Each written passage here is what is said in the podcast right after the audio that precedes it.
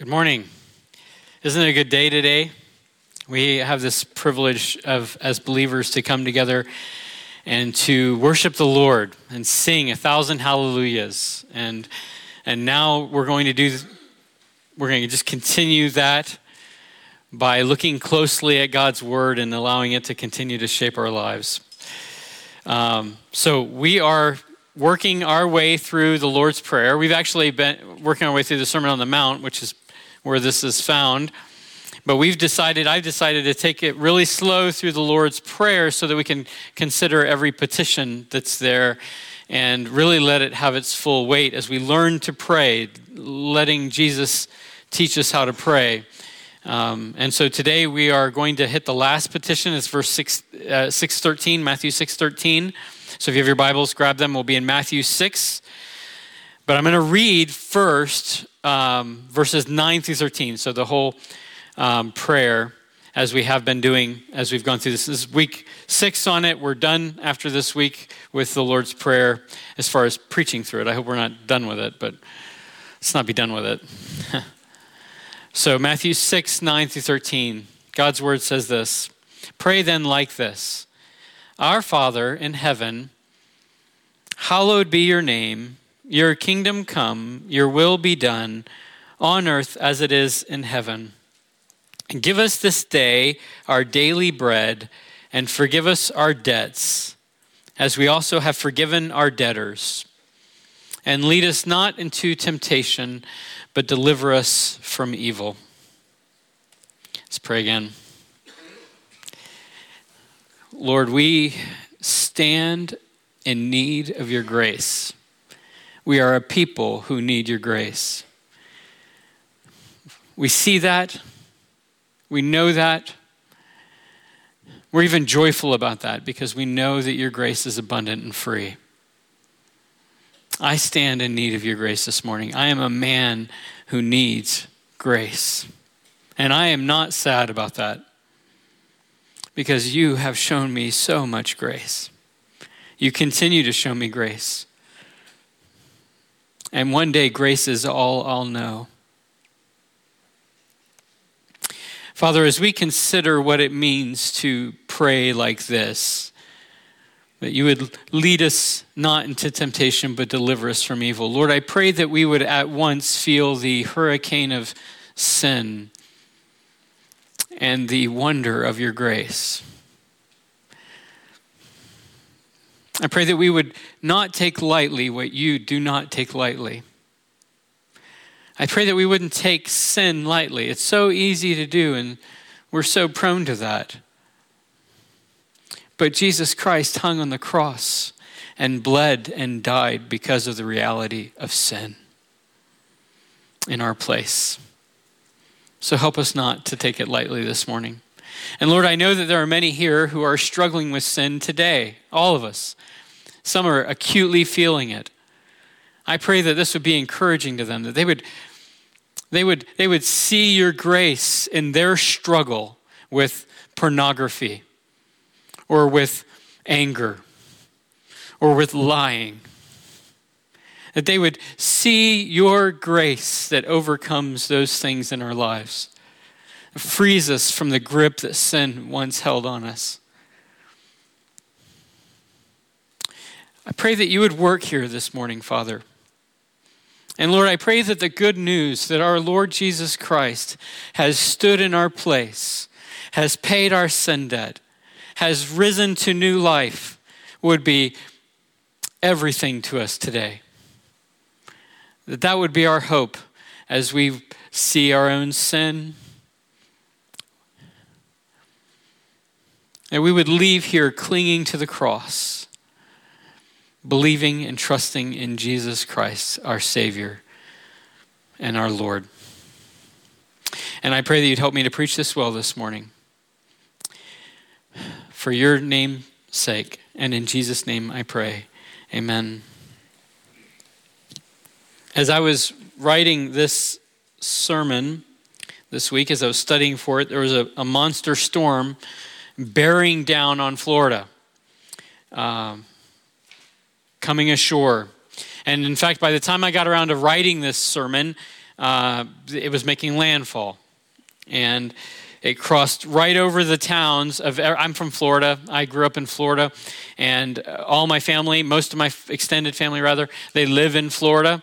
And this thing made a line over their house and crossed all their houses. The eye actually went over all of their houses, and it seemed like by the time I was writing this that we all knew that it would do that. And we all knew what those kind of storms can do. Uh, these kind of storms don't happen all the time, but they happen in Florida and they're devastating. In 2004 was the last time it happened like that, and it was devastating. So, people in Florida that I was talking to, and I was talking to people a lot, uh, they were planning and preparing.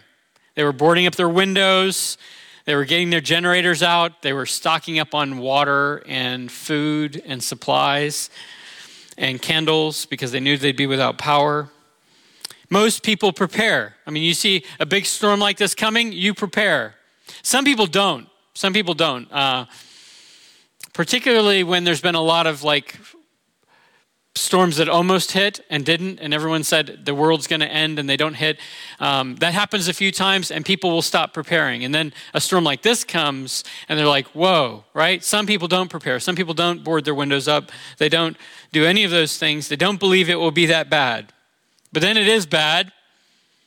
And a storm like this humbles everyone. And then next time they'll do whatever they can to prepare. No one boasts in their strength in the midst of a hurricane. No one.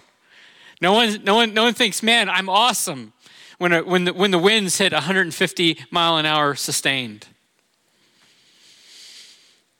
Hurricanes like Ian, they humble us. And the reality is that we are just not as strong as we think we are. When it's sunny, it's easy to feel strong, right? When it's everything's going your way, breezes at your back, it's easy to feel strong. But we are not as strong as we think we are, and we're often reminded of that. Over and over again in the Bible, we are reminded of our great need of God and His grace in our lives. We're not as strong as we think we are. But the good news is, He is stronger than we think He is. We can turn to Him in our weaknesses and in our insufficiencies and our sin. As we saw last week, we can, we can turn to God in our sin with confession and repentance. And this week, we will see that we can turn to Him in the midst of our battle against sin, our war with sin. As you've heard me say these many weeks, the Lord's Prayer is a template that Jesus has given us so that we might learn to pray. And we've taken it slowly because I've wanted to really dig in. How do we pray? So we spent a week on Hallowed be your name. This petition that is asking God that his name might be made much of in our lives, in our churches, in our world, among the unreached people groups, that he'd be exalted and honored and made much of. We took a Sunday then to study and zoom in on your kingdom come and your will be done. This is us praying, Lord, have your way with us. Have your way. Your way is good, so have it in our lives and have it in this world. Rule and reign in our hearts, rule and reign in the universe. And then we spent a week thinking about what it means to pray for our daily bread, our, our daily dependence on God. You've heard me say it over and over again. This prayer is a, a declaration of dependence on God. You are depending on God for your daily needs, physical, spiritual, all of them. And we do it day by day. And then last week, Sam Parker unpacked verse 12, our prayer of confession, praying and asking God to forgive us our debts. In that verse, we see our sin problem and we see the answer to our sin problem. The only way we can be forgiven our massive debt. We cannot get out from under this. It must be a turning to God. And it must be by the grace of Christ. We see his grace, we see his forgiveness. Today we address the other side of that sin problem. Verse, verse 12 is what we pray after we've sinned. Verse 13 is what we pray so that we might not sin.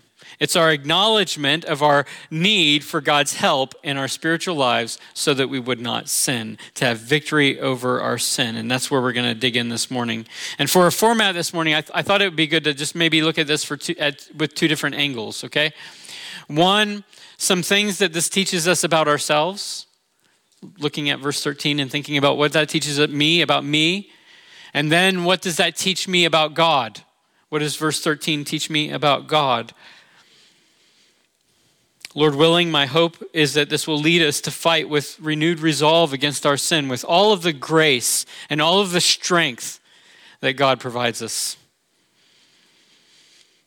So, what does this verse, verse 13, teach us or show us about ourselves? I, I'm, i picked out four things. Uh, they're related, similar, but four things. First, and most obvious, it shows that we are sinners.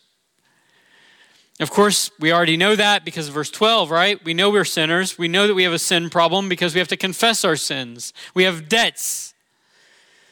We have to ask His forgiveness. But we see in verse 13, and in verse 12 for that matter, is that our struggle with sin continues. As Christians, our struggle with sin continues. It's ongoing. We pray that God would not lead us into temptation because we do not want to sin, and we know that we are prone to sin because we know that we are sinners.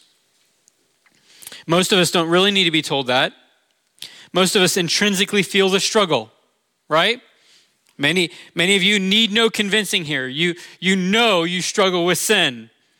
Some of you are in the throes of it right now. Some of you have been losing the battle against lust for some time. Some of you struggle hard with anger or with jealousy. Others struggle with the sin of gluttony and feel desperate to be free of the idol that food has become.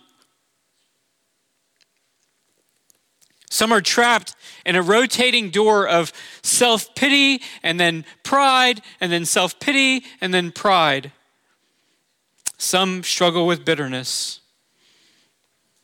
So I don't think that many of us need to be told, or maybe we do. I don't know. Maybe we do. Perhaps some of us need to be told this. We need to be reminded. There are likely some who think this morning, I don't struggle that bad with sin. The hurricane is not that bad. Just a little rain, a little wind here and there. I know I sin sometimes, but I don't have a struggle with sin. Some of you think that. You might be thinking that as I speak. It's not a hurricane. Self righteousness and pride is what keeps many from turning to Christ by faith. Pride keeps many from seeing their need of God's enabling grace to find victory over their sin. Self righteousness, when you think, I'm basically good because all you do is go around comparing yourself to somebody else who's worse, that keeps you from realizing and owning your sin and turning to Him by faith and finding victory over that sin. It's what keeps many from praying like this. But here, and in the Sermon on the Mount in general, this message is clear. We are sinners. Now, I know that sounds like bad news, right? And and it is. But neither this verse, nor the Sermon on the Mount, nor the Bible for that matter, leaves us there. But we do need to understand our need so that we will be humble enough to see and believe the good news, which we're going to get to in a bit. The second thing this shows me about me is that I am faced with very real spiritual dangers. There's an implied warning in this verse. There are temptations there out there, right? Lead me not into temptation. That means that there's temptations and there is evil. The meaning of the word temptation in this verse receives a lot of like consideration or controversy, a little bit of controversy, I guess, by commentaries, and mostly because of a theological problem or a perceived problem theologically that we'll get to in a bit. But it's a big question. What does the word temptation mean? It can mean something like the word itself in, in Greek can mean something akin to a trial of our faith or a test, can mean test. When James says in James 1 2, count it all joy, my brothers, when you meet trials of various kind, he's using that word, same word there. The word translated trials there is our word translated temptation. Thus, the word can mean different hardships that test our faith, but it can also mean temptation the way that we normally think of it. Like in a situation where you are enticed to sin, that kind of temptation. I, I think you can maybe define a temptation as being in a place or a situation or a frame of mind where you are likely to be swayed by sin and I think that's the meaning intended here. There are temptations those kind of dangers all around. And we classically think of those temptations coming, we, we get this idea from the Bible, but we classically think of them as coming from three different like sources or areas the world, the flesh, and the devil. The world, with its warped values, like what it loves, and all of its promises and all of its glitter, it seems to call out for our affection and for our worship. This danger comes in so many forms from the world. I mean, the love of money, the love of stuff, the rejection of biblical values. Like the world is there screaming, Surely you won't die if you eat that. All over. The world is a dangerous place when it comes to our spiritual lives. And just as an aside with the world, one of the things that we do foolishly is steep ourselves in those values by the things that we watch and the things that we do.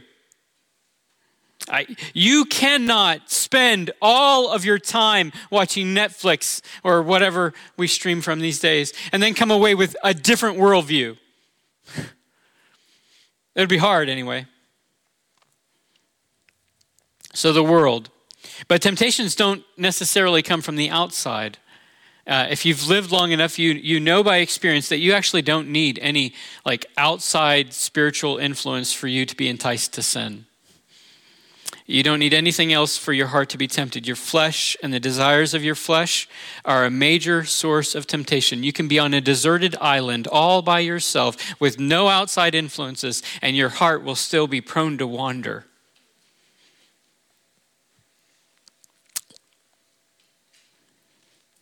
You have the flesh, your flesh, and the desires of your flesh. They are a major source of temptation. So the world and the flesh, listen to how both of these are kind of brought together in a warning in First John. So First John chapter 2, we'll display it. You don't have to turn there. I just want to reference it. First John chapter 2, verses 15 and 16. It says, Do not love the world or the things of the world. If anyone loves the world, the love of the Father is not in him. For all that is in the world, the desires of the flesh, the desires of the eyes, and the pride of life, it's not from the Father, but it is from the world. So the world presents a, a massive danger for the Christian, and the Christian presents a massive danger for the Christian. But there is a, a, a, danger more here. There is the devil.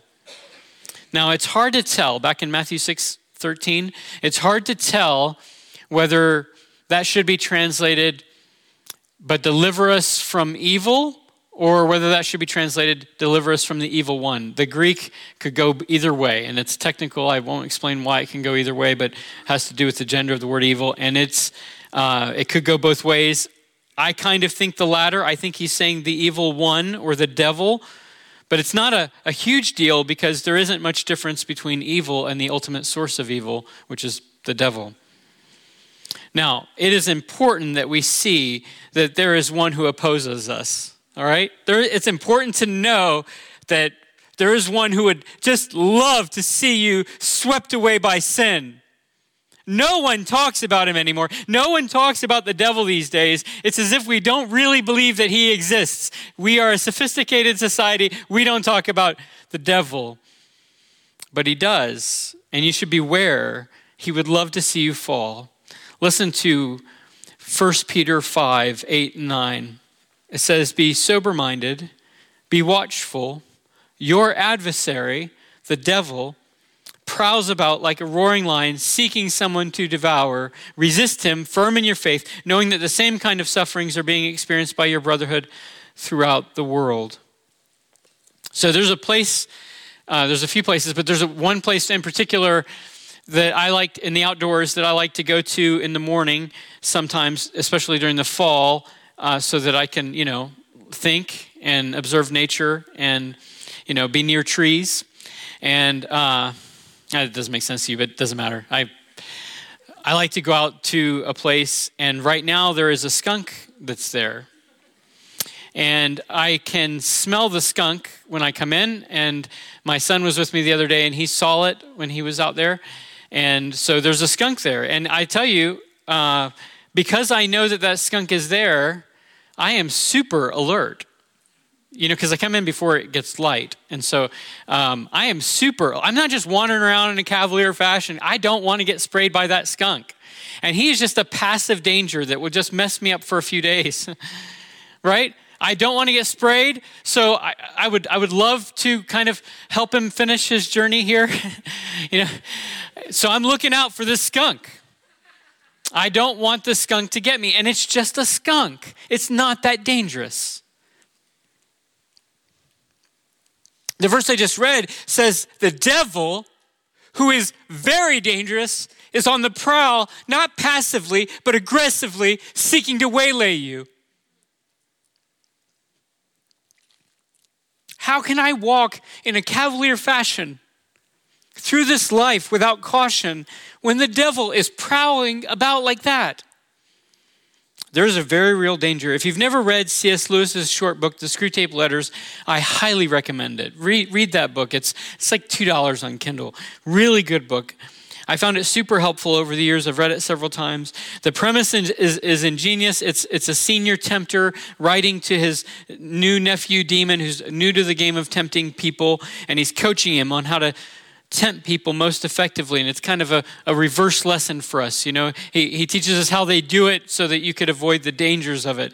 But in the preface of the book, at least in his last edition that he wrote before he, he died, that he published before he died, Lewis writes this, okay? He says, There are two equal and opposite errors into which our race can fall about the devils or about the demon, about the devil. One is to dis- disbelieve in their existence, and the other is to believe and to feel an excessive and unhealthy interest in them. They themselves, the devils, are equally pleased by both errors and hail the materialist or the magician with the same delight. I think he's right. I think he's, I think he's right. We either act like he doesn't exist or there's this really strange obsession with the devil and his demons. And you see that a lot in October, by the way. Not healthy, but where we as Christians ought to be, the biblical approach is to recognize there is a very real danger and we must resist him and pray to the Lord for his protection. There are spiritual dangers all around the world, the flesh, and the devil. Now, the third thing we see about ourselves here is what I've mentioned already uh, in my introduction. We are weak and dependent creatures. We're not as strong as we think we are. We need God's help to both keep us from being in places where we might be swayed by sin, lead us not into temptation, and we need His help to deliver us from the danger of the evil one. We cannot do this alone. Makes it clear we're not as strong as we think we are. Sometimes we get it. Sometimes we see how weak we are. The hurricanes come and they remind us. At other times, we just get puffed up with pride and we think that we're strong. And I just have to remind us, I want to remind you, I need to remind myself, we are not as strong as we think we are. And that is important for you to know. You know why? You know why that's crucial for you to know? I, I could answer, but I'll, I'll let Paul answer. 2 Corinthians 10 12. Paul said, Let anyone who thinks he stands take heed lest he falls.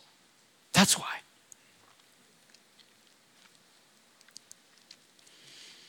We are weak. It's important to know that. The fourth and final thing I can learn about me in this passage, Matthew 6:13, is that it's not just about me. I'm not the only one who's a sinner. I'm not the only one who's faced with very real dangers like the world and the flesh and the devil. I'm not the only one who is weak and dependent. I am in a massive company of people who are exactly the same as me in all those regards. And I can see that in Matthew 6:13 by the way he uses plural pronouns. Lead us, lead us not into temptation, but deliver us from the evil one. This is another reminder, and it's laced all through this prayer, that this is not something I only pray by myself. I'm not in this by myself. I don't have to pray this by myself. This is how we pray for one another. At every turn, this is how we ought to pray. It's how we ought to pray for one another. I should be praying for you that God not lead you into a place where you might be swayed by sin's enticements, but instead that He would deliver you from the, the sway of sin and the hand of the evil one. And you should be praying for me that way. My sense is that this is one of the most urgent ways we need to pray for one another. More urgent than help them get over COVID. More urgent than help them pay their bills. We need to pray, Lord, help us follow you and not the way of the world. And we ought to pray this together. We need God's help together in overcoming sin and temptation. We're in this together. So those are the four things we learn about us in Matthew 6:13. We are sinners. We are faced with very real spiritual dangers. We are weak and dependent, and we are in this together. Now, what does this verse teach us about God? Or tell us about God? It, it tells us two great and glorious things, two very encouraging things. First, it teaches us that, that God leads us. He is God. He leads. The psalmist says he directs our steps. He leads us. We pray to him this way because we know that we are not on our own. We're not on our own. We're not just left by God to figure this out somehow. He's just up there observing passively. God leads us. And we can pray for him to lead us out of sin's grasp and away from the devil. Now, I should address uh, the theological thing that people wrestle with at this point. The, the problem, as some see it, is that this verse seems to imply that God might lead us to sin.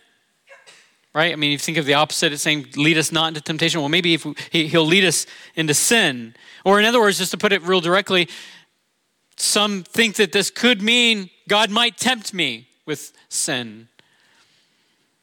And the problem we have with that is that we know that James 1:13 teaches us that God does not tempt anyone with evil. That cannot be the way. We understand this verse. Listen to listen to James 1 13 through 15. It says, Let no one say when he is tempted, I am being tempted by God. For God cannot be tempted with evil, and he himself tempts no one, but each person is tempted when he is lured and enticed by his own desire. Then desire, when it is conceived, gives birth to sin, and sin, when it is fully grown, brings forth death. It's really clear, right? God does not tempt with evil. God does not, like, He's not in heaven, like, setting it up so that you will fail by directly tempting you with evil. It's not how God works. But we also know from several passages of, Scripture, and this is where it gets complicated and hard to understand, but it, we do know that God does sometimes lead us to places where we are exposed to temptation. We know that. I mean, if you want to see an example, there's, there's several in the Bible. I'll mention two famous ones. Flip back to Matthew 4 1, just two pages. It says, Then Jesus was led up by the Spirit to be tempted by the devil. I mean, note that, okay? God led him up to be tempted by the devil. God was not tempting him with evil, but God led him into a place where he would be tempted. God is never the one who tempts, but he might lead you into a place where you could be tempted. That's, that, that was his will for Job, right? Job was led into a place where he was tempted. And for Jesus, and sometimes for us, but along with that, you have to hear Paul's encouragement about this, okay? The hope that we have in those kinds of temptations. It comes from 1 Corinthians 10. I know we're reading a lot of verses today, but hopefully it'll be helpful to you. 1 Corinthians 10, 12 through 13. It says, Therefore, let anyone who thinks that he stands take heed lest he fall. We read that already. Know that you're weak. No temptation has overtaken you that is not common to man. God is faithful and he will not let you be tempted beyond your ability, but with the temptation, he will provide a way of escape that you may be able to endure it. That's how God leads us away from temptation. He provides an escape so that we can endure it and not fail, not fall. By the way, that does not mean, that verse does not mean that God will not give you more than you can handle. That's it's not a great way to think about that. Like some people read that verse and think, man, that means God will never give me something I can't handle. Read this carefully. The reason that you'd be able to endure it is because God is faithful and He will provide for you what you need in that moment. It, that, that ability doesn't come from you, it comes from God and His grace. But this is how God leads us away from temptation. I, I think essentially what we're praying in Matthew 6:13 is that God not let us be in a place where we will give way to sin's enticements. This is us praying, Lord, keep me from falling into sin. Keep us from falling into sin. Help us to honor you and worship you alone and seek holiness and not give in to the thousands of ways that our bodies desire to dishonor you. That's what this prayer is all about. And there are two sides to this theological coin as you put them together. The head side is God never tempts us with evil. And the tails side of that coin is that we need God's help if we're to avoid sin. And the implication of that is that we have only ourselves to blame when we sin. And we have God to thank when we overcome sin. Lead us not into temptation. The second thing we see about God in Matthew 6:13 is that he is our deliverer. We pray to him to deliver us from the evil one and from evil. And we pray to him like that because he is that to us. He is our deliverer. There are three senses in which God delivers us from evil and from sin. You can, you can think of them as the three time frames of God's grace past, present, and future. And let me just quickly summarize them for your encouragement. God has delivered us from the power of sin, has delivered us, past tense. Romans 6 teaches us Cody read it this morning, teaches us that because of Christ and his death and his resurrection, we have been delivered from sin's grasp. You are dead to sin in Christ. He has delivered you by his body, by his blood. When you turned by faith to Jesus Christ, you were delivered from sin. That is a glorious past tense truth. We're going to celebrate that in a little bit as we partake of the Lord's Supper today. God has delivered you through Christ. You're no longer a slave to sin, you are free. But of course, the subject of our day is our present day ongoing struggle with sin. We are free, but we still live in a sinful world. We still have a flesh that sometimes desires sin more than it desires God, and the devil still roams about like a skunk, like a lion. It's obvious that we still struggle. But on this score, the truth is wonderful. God delivers us from sin's lingering grasp day by day as we trust Him. As we turn from sin and turn to Him, He delivers us. The prayer in Matthew 6 13 is, is couched in that reality. God delivers us from day to day sin as we seek Him. He gives us the power not to sin. Galatians 6 1 says that if we walk by the Spirit, that is, if we walk under the control of God's Spirit, we do not fulfill the desires of the flesh. We are free. God delivers us in the present tense as we turn to Him day by day, moment by moment, by faith. And in the future, you know, the glorious reality that ought to give you hope this morning is that one day that struggle that you feel with sin will be no more. Imagine it. You won't even be tempted by sin. There won't be a single impulse in your body that wants to do something that God hates. There will be a day when I no longer struggle with sin. God will deliver me, and He will deliver all who have faith in Him, finally and decisively, and then we will struggle no more.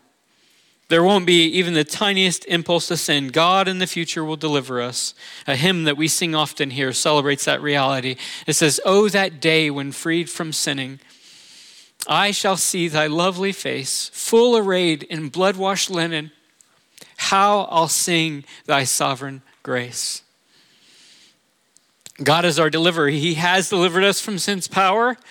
He delivers us day by day from sin's enticements and its influence and its temptations. And one day he will decisively finish this and deliver us forever from sin's influence. Even the presence and temptation to sin. And you put all that together, everything you can see about God in Matthew 6:13, and you know what we have? We have the gospel. I am a sinner. I am faced with very real and potent spiritual dangers. I am unable to save myself or free myself or deliver myself. I am weak. I am insufficient. There's a hurricane. Hurricane Adam. But God, He is able. He is strong. He is able to lead me on straight paths. He is able to deliver me from evil, and He has done it. And He is doing it. And He will one day finally do it. That's the good news. And this verse, along with all of the Bible, beckons your heart to trust, to pray like this I need your deliverance. Deliver us from temptation. Lead us not into the path of temptation, but deliver us from evil. This is the gospel. Is your hope in Jesus, friend? You're not as strong as you think you are, but God is stronger than you think He is. This week, I think it would be good for us to feel the hurricane coming on and to busy our hearts preparing for the high winds of temptation by turning to the Lord by faith. Let me just leave you with I don't know if this will be helpful to you, but we seem to resonate towards things like acronyms. Let me leave you with three P's that might help you as you feel the hurricane of sin in your life this week. Three P's. First is pray. Pray like this Pray to God that He would lead you away from sin's sway and deliver you from evil. Pray. Pray before you feel tempted. Pray in the temptation, absolutely. But pray before you feel tempted. I have a good sense that you will be tempted this week to sin. Pray now. And pray in that moment. In the moment of temptation, sin seems so glorious and good and satisfying. Pray that God would open your eyes to the reality of what sin really is. The world says it. The world says it's good, it's satisfying, it's helpful. What it is is destroying and unsatisfying. And when it gives birth, it is death. So pray. And second P, preach. Preach the truth of God's deliverance to your soul. Preach the gospel to your soul. Jesus has freed you from sin. You're not under the shackles. You had the shackles on your wrist, they've fallen because of Christ. Preach the Bible's promises to your heart. That will help you. Preach until you believe it. And it helps me to go to the scriptures and read the promises of God. Read Romans 6, 7, and 8 helpful. Pray, preach, and then pursue. You, you can't just not sin. You got to turn to something, you got to turn to someone. Pursue Christ, pursue God for real, pursue His will for your life. You know, every time you sin, you're trying to be satisfied in something that doesn't satisfy. You know the answer to not being satisfied in what doesn't satisfy? It's to turn to God and be satisfied in Him. He is satisfying. And don't do these things alone. By all means, pray, preach, and pursue, but don't do these things alone. Remember the pronouns. Lead us not into temptation, but deliver us. We are in this together, friends. Let's fight this war together with wartime urgency and not let sin, not let the devil spray us. You're not alone. Seek out other brothers and sisters in Christ and let's get through this storm together. So, we're going to do a couple different things here. We're going to hear how Christ, through his work, has delivered our brother Joe Creesh. Really excited to hear you come and share in a moment. And then when he's done, we're going to partake of the Lord's Supper. I'll, I'll come up and I'll lead that part. But now let's pray, and then you come, brother. So, Father, we, we come to you now, and we're thankful for your grace. So thankful. We are not able. We get it. We get it. We're not able. And we rejoice in the reality that you are. And so we turn to you by faith. We trust in you. We trust you in the work that you have done on the cross that has delivered us from the penalty of sin. And we're trusting you right now for the work that you did on the cross, which delivers us, and the spirit that, in, that enables us to be free from sin's power right now. And Lord, we look forward to the day when you will one day come again and you will set all things right and we will no longer feel the presence of sin. Help us, Father, to fight sin. Realize these truths and turn to you. Lead us not into temptation, but deliver us from the evil one. In Jesus' name, amen.